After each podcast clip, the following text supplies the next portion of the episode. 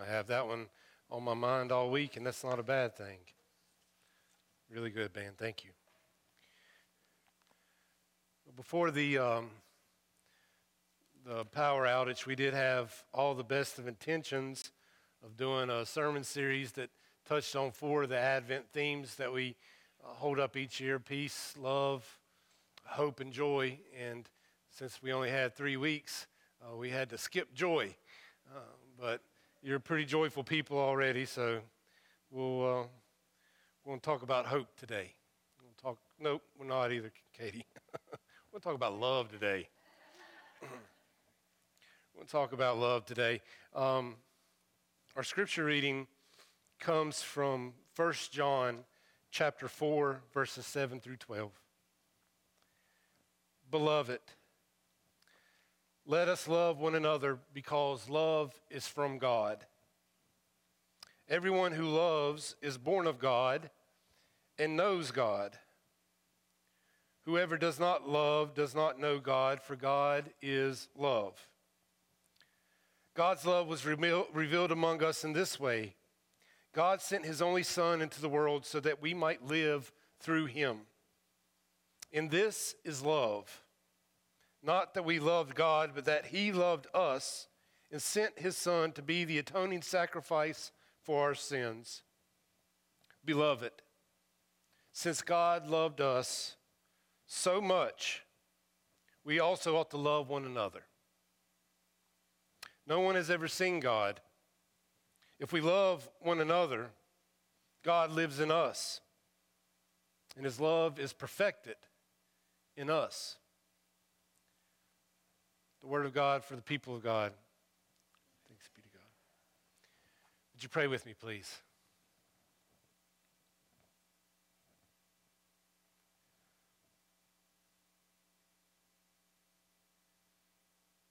God, we pray that in this moment we can hear with clarity whatever it is you would have us to hear today.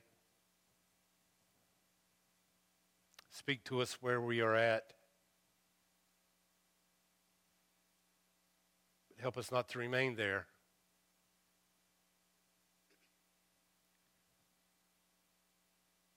Help us to grow closer to you.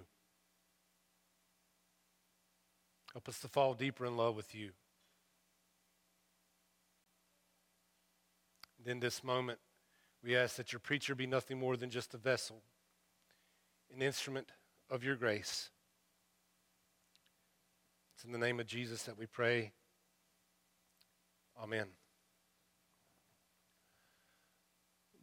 Due in large part to overusage, the word love has lost a lot of its meaning because of the way that it is overused, love has lost some of its, some of its weight, some of its power. We say that we love a lot of things. And since we say we love a lot of things, love does lose some of its meaning. For example, I love cheesesteaks my family will testify. I mean, I really love cheesesteaks. But a cheesesteak has to be done the right way. You have to have the right amount of meat and cheese ratio, right? And, and, and, the meat and cheese ratio has to be greater than the bread ratio. However, the bread must be solid enough to hold the meat and cheese together inside of it. If the bread is not good enough, it becomes soggy and the cheesesteak falls apart, and this is tragic. But not only do the ratios have to be right, if you love cheesesteak, you know that the quality of the meat and the quality of the cheese has to be right too. And 90% of those things that you find in your grocer's freezer are not going to do it. You need fresh shaved ribeye or sirloin if you can't get the ribeye, or some good quality steak from a food distributor. If you love cheesesteak, you know this, right? And you have to use the right cheese. I'm going ahead and throwing this out here now. Provolone is a no. If you truly love cheesesteak, you don't mess with provolone. Cheesesteak has to be melty, not stringy. Not stringy, melty. So it has to be a good American cheese, patriotic cheese. Doesn't matter if it's yellow or white, it has to be American cheese, or maybe even Cheez Whiz will do. But as you can tell, friends, by the way I'm talking about cheesesteak, you can, you can understand I really love cheesesteak. I mean, really, I love it. But every time I go to the doctor and I get my lab work done, every time I step on the bathroom scale, I'm reminded that although I think I love cheesesteak, cheesesteak does not love me back. It does not love me back. The same can be said of Duke basketball. Those of you who know me know I love Duke basketball. But Duke basketball only loves me back every five to 10 years. And that makes our relationship unhealthy because I pour out all my passion, all of my, my vigor into to supporting Duke basketball, and only every five to 10 years do I get a national championship. All I get the rest of the time are heartaches. Nothing but heartaches. That, by the way, is a Barney Fife line from the Andy Griffith Show. I have almost every episode memorized. You know why? Because I love it. I love Ted Lasso. Yes. I love The Office. I love good television. I love my television. I'm not sure how it feels about me, but I love it. And I love golf. Whoa, do I love golf. But guess what? It's not mutual. I had a good friend that died a couple years ago. His name was Mark. Uh, loved Mark dearly. And his obituary, it was listing out all of his accomplishments in his life and all this. And then at one point, the obituary says Mark really loved the game of golf, but the problem was the game of golf did not love Mark back. And this was so true. I once watched the man hit five consecutive balls into a pond that he was five yards away from. You see where this is going? You know, we, we claim that we love so many things. We claim we love so many things, and, and the word just gets overused. When I say that I love cheesesteak, what does that mean when I also say that I love my family? When I say I love Duke basketball, what does that, what does that mean when I also say that I love God?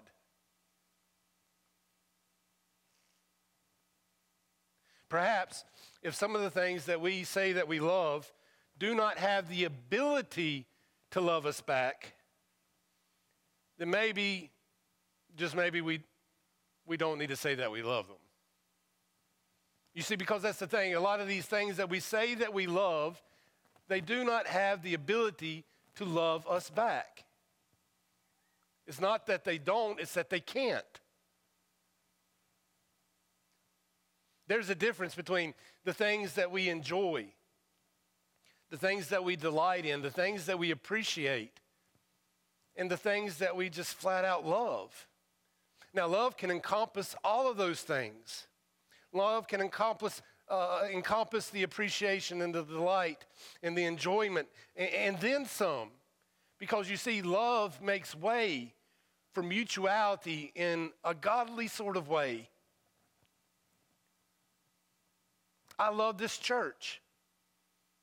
I mean, I really love this church. That's, that's no secret. And the church continues to love me back. I love my family. And for so long as there's been a Jabe, they've been loving me back. I love my pets, even the one that to date has, has consumed nine remote controls. And, and,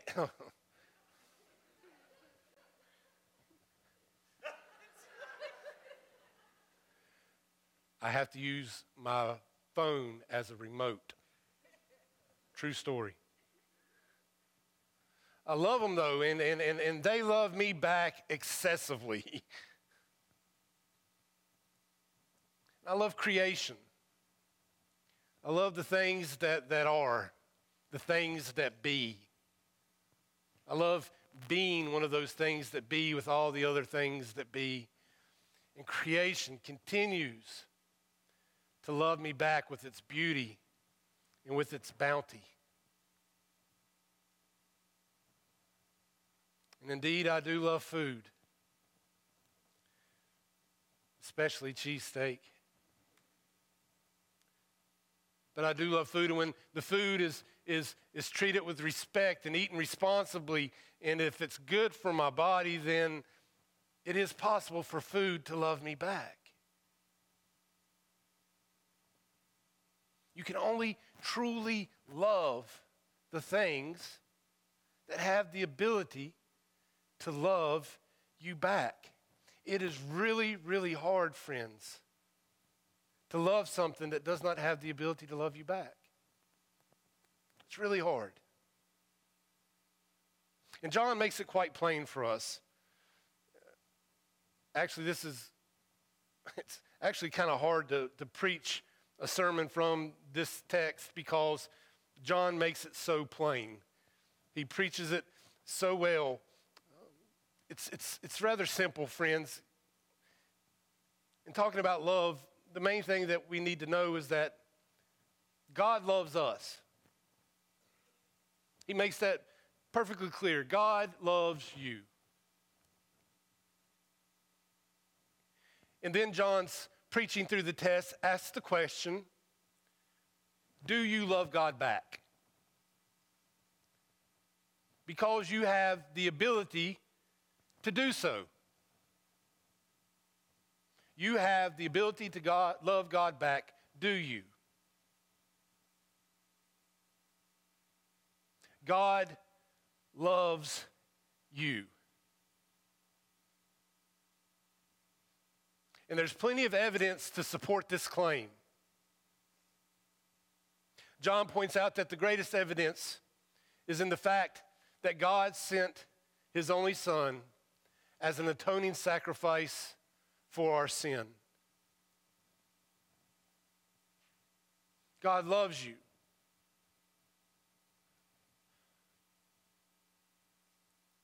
God loves you in, in creation, in, in Bethlehem, on Calvary's Hill, and in an empty, borrowed tomb. God loves you. There is evidence.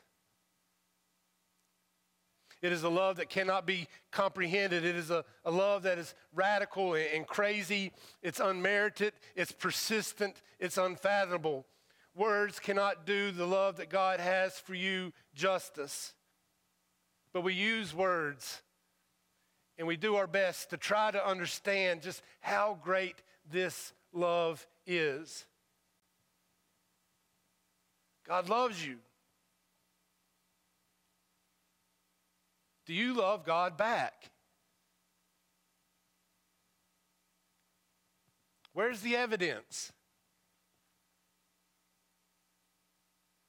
Where's the evidence? Like, most of us here are, are good Methodists. We don't just talk about it, we have evidence to support it. Where is the evidence? God did not make us like cheesesteak or, or television or golf. God made us to love.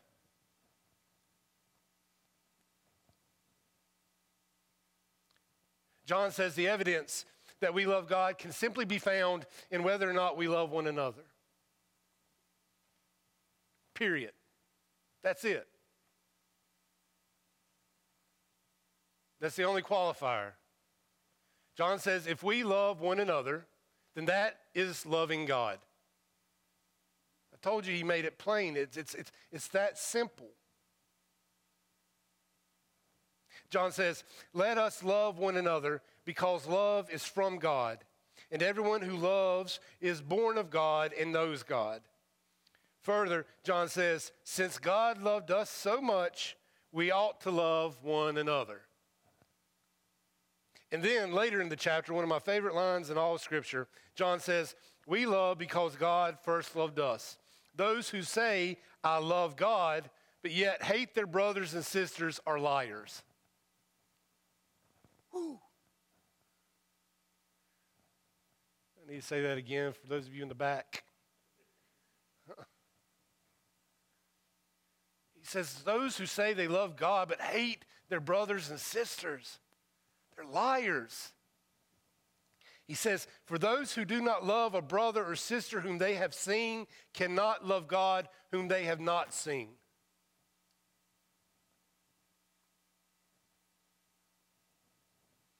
John says, The command that we have from God is to love God and each other, and you can't do one without the other.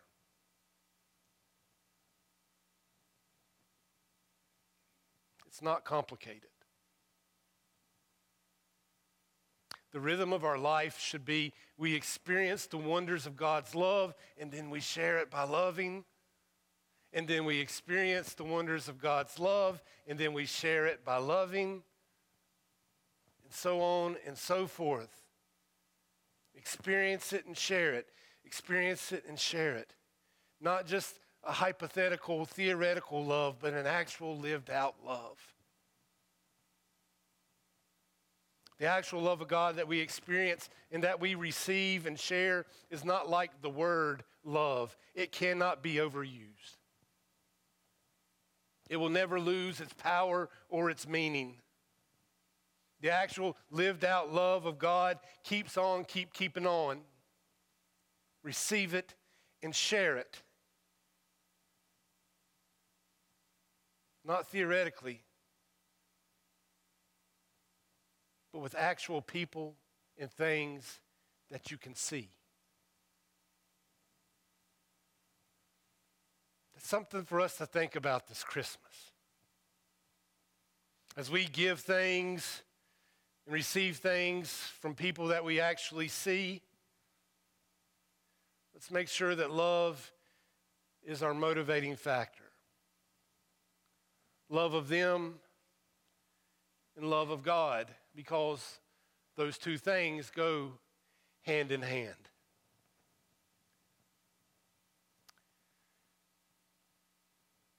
Oh, and one last thing to consider. If you find that you can describe your affection for things like cheesesteak or basketball, golf, those things that we claim to love, if, if you can describe those things with great passion and knowledge and affection, but find that when it comes time to, to talk about our love for God, we have very little to say. Maybe it's time to reevaluate things.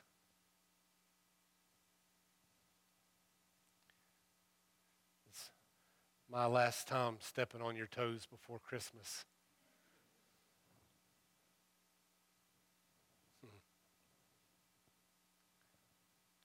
I'll be the first to say that I'm guilty as charged.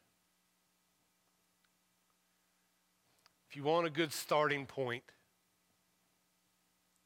for the reevaluation of your life to where your love for God, your response to God's love for you, is the paramount thing in life, John gives us a good place to start from. When he says, God is love. We know this because God's love is revealed to us in Christ. Friends, all love starts with God. All starts with God. And all starts out of love. Would you pray with me?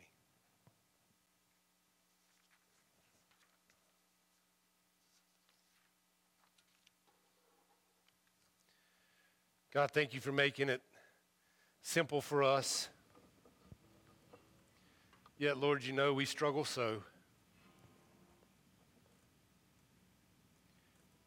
God, we pray that your grace would work in us in a way that allows us to go about living and loving in response to the love that you have given us and the life that you have given us in a way that is pleasing and acceptable to you. We pray for the ability to love our families, our friends, strangers, and our enemies. We pray, God, that we continue to delight in all the things that are worthy of delight, including our time with one another. God, we pray that your love would transform us as only it can. Pray this in all things through your Son, Jesus Christ. And all God's people say,